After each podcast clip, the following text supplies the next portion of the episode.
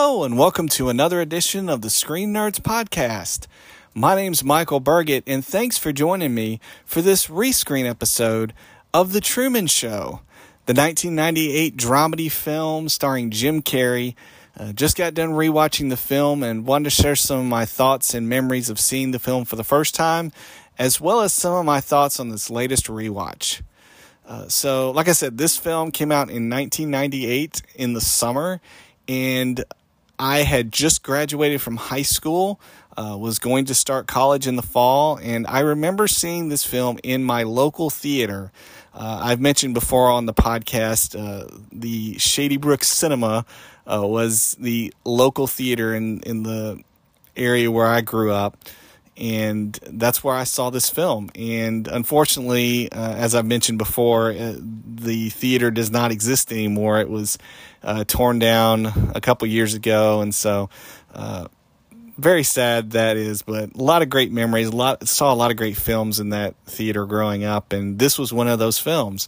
And I remember going into the theater to excited to see this film because it looked interesting uh, in the 90s, I loved Jim Carrey films. I was a huge Jim Carrey fan, still am, but uh, really in the 90s, it was like if, if, Jim Carrey was in it, more than likely I was going to the theater to go go see the film. And uh, yeah, so I was I was excited to see this film, and it, it was definitely a change of pace. Uh, from some of his other work, uh, you know, he was very much well known at that time for Ace Ventura, The Mask, even the cable guy. Uh, but you know, this film was definitely a lot more uh, dramatic elements to it, uh, which was just interesting, especially given the the premise of the film and uh, of that time frame. It's just really interesting, and uh, I remember loving the film. And it was one of those films that you know back when you know you had VHS. I I got the VHS copy of it when it came out and watched it when I was in college, and still have definite fond memories of watching the film uh, with my best friend in college, Daniel, and we would quote uh, this film in numerous parts, and especially the one part that we would always quote was the line about the dented beetle. Uh, that's one that never fails. Uh, any kind of a random time, we would be uh, seeing a a Volkswagen Bug. Any if it was on campus, it was out out in the, out on the town or wherever we were at. Uh, we we would see that and we would say, "There it is. There's that dented beetle," and just quote that line and just such such fun. And so this film has always been one that's really been one of my favorites ever since I saw it, and uh, it had been a while since I've seen this film, and so it was good to revisit the film. And if you don't know or don't remember this film, uh, basically the premise of it is Jim Carrey plays Truman, who is the star of a reality show known as The Truman Show, and he's the only one that's not in on it. Everybody else that's on the show knows that it's a show and they play their parts, whether it's uh, his parents, whether it's uh, his wife, whether it's his best friend, or anyone that works uh, in the town. They all know it's a show, but he's the only one that doesn't. And ever since from birth, they've been capturing uh, footage of Truman and growing up and uh, all under the auspices of Christof, who is kind of the creator of the Truman Show and watching over him. And uh, throughout the course of the film, we see Truman starting to wake up to uh, what's going on and the struggle that he has in, in understanding that everything in his life has been a lie and that you know what what is real, what is not real, and lots of different things that come out of uh, those questions. And it really is it's it's a fun film, and there are lots of funny moments. And of course, Jim Carrey's a funny guy, and so uh, de- lots of fun moments. But there also is some serious philosophical questions that were brought up, and you know, you think back to 1998, reality shows were were around. You had like the Real World, and you had some other ones like that, but you hadn't really gotten into that cusp of reality TV that was you know a few years away. And obviously today with social media and with YouTube and streaming and all these other avenues that people you know broadcast of themselves. Uh, it, it feels like this film is both a predictor of what was to come, but also is of an era that really can't you can't even exist anymore. Like I I don't know if you could even make this film today, uh, just because of the way society has gone to understanding streaming and broadcasting our of ourselves that uh, it, it, would be almost difficult to almost control that environment. Even ethically, it, would that be possible? And all these different things. But that's one of the things I really appreciate about this film is it asks questions, it makes you think, and it's entertaining, and it's just all around very well done. Um, in this rewatch, there were a couple of things that really stood out to me. One is, and, I, and one of the things that I'd forgotten was, you don't really get like traditional opening credits to the film. Like you get credits of sorts that lend itself to it being of the show more so than the you know the actual actors that are uh, in the film. You don't get those credits until the very end of the film. Uh, and one thing that I never knew because I never sat and watched the credits uh, until this time was they broke the credits down as well. Like you have uh, Truman's World, and then you have the credits of everybody that is in Seahaven and their involvement in, in those actors. And then you have Christof's World, and you have all the actors that are that are there in the the the central hub of uh, the studio, and then you have like the viewers, and so then you have the credits of everybody else. And so that was interesting that I never thought about or even noticed that the way they broke that down is like even in the end credits they broke everything down in such an interesting way. Uh, time in this film is so interesting. Like they make a point of saying how many days it's been. Uh, the show's been going on, and I think it was up to like ten thousand nine hundred and thirteen, which if you figure that up, it's less than thirty years. So like, he's not even reached his thirtieth birthday yet, and that's how long the show's been going but you never really know exactly like is it present day? Is it like is it 1998 that this is taking place? Is it because you look at Seahaven and it's like it's almost like out of time. Like there's there's elements there that look like they're from like the 1950s or 1960s. Uh, you have music that's playing that's classical music, so it doesn't give like an idea of like modern times. Uh, it's really time in this film is very interesting in how they portray it. Like you really wouldn't know it's present day except for the fact of when you go to where the viewers are and where they're hanging out and watching and that was another thing that stood out to me that I had completely was oblivious to was the Truman Bar. Like I remember watching the film and seeing the bar scenes where you had the people hanging out at the bar watching uh, the TV. But I never noticed that the establishment was named the Truman Bar. So I wonder is it like, do they have specials of like meals and drinks that are, you know, uh, from the show? Is, is it something where it's like, uh, do they have, you know, obviously they have watch parties because there's people there all the time, but like it it's just an interesting concept like to to have a dedicated bar for a show. Like obviously you have dedicated bars for like sporting events and things like that, but for a reality show like that even in 98 that just seems like a a wild concept that that was such a thing, but th- that's what it was in in the film, and uh, really just kind of stood out to me. Uh, another thing was. Marlon, his best friend, like you think they would have given him a better job. Like he's, you know, stocking these vending machines and that and that's his job.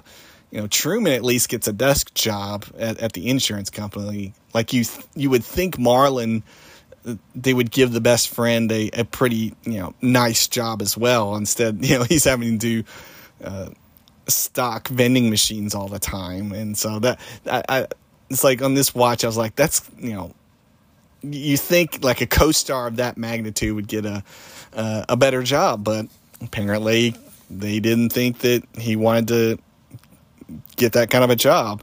Uh, another thing, you know, going, you know, looking at the cast, um, really a great cast. Like you have some some you know people uh, in their prime, like with Jim Carrey, like he was at the you know apex of his uh, hotness in in the '90s there with with what he was doing. You had Laura Linney, uh, you had um, Ed Harris as Christof, and it, it, that was gonna, kind of an interesting play that he did, and really, really, um, you, you, it's like you you want to not like him, but he still gives off that kind of likeness. Um, very interesting, and one of the things that really just was I don't want to say shocking, it was just kind of surprising, was seeing how young Paul Giamatti was in this film. Like he, you know, if you if you don't remember, he's one of the tech people uh, that's working for Christof, and he has just about all his hair on his head. He he's got a goatee, and he just he looks young, and it's just like I guess I've seen him in so many other things since then uh, that it, it just looks it just looks weird seeing him that young and but but he did a great job. I really love the actress that played sylvia. Uh, she was one that i wish was in more things even to today uh, because she was just so great in, in this film and really just enjoyed her performance. And like i said i, I, I wish that she was in more stuff. Um, but really just a great cast. And I'd also forgotten how great the the music was with this film. This film has such great orchestral music that just really feeds into the film and just makes it just feel so dramatic when it needs to. Uh, it, it, really is just uh, something that's very underrated and completely I, I think kind of gets forgotten about at times, but uh, just really enjoyed that too. Um, one of the things that was just kind of funny was how the one time they talked about TV and they showed and they they turned the TV on and whatever. They mentioned I Love Lucy, but then they mentioned like this, you know, made up movie. Like, uh, and part of it is too is to make uh, Truman, you know, stay where he's at in Seahaven. But I wonder, is it like, do they actually like show things f- from the outside world, like like I Love Lucy, like you know, classic films, like you know, do they ever show It's a Wonderful Life, like like things like that? Like I wonder uh, how that works, and also just of like the people that are in in the show. Like you, you think about their commitment. Like, are they, you know, do they get time off? Is it like when they go on vacation, quote unquote?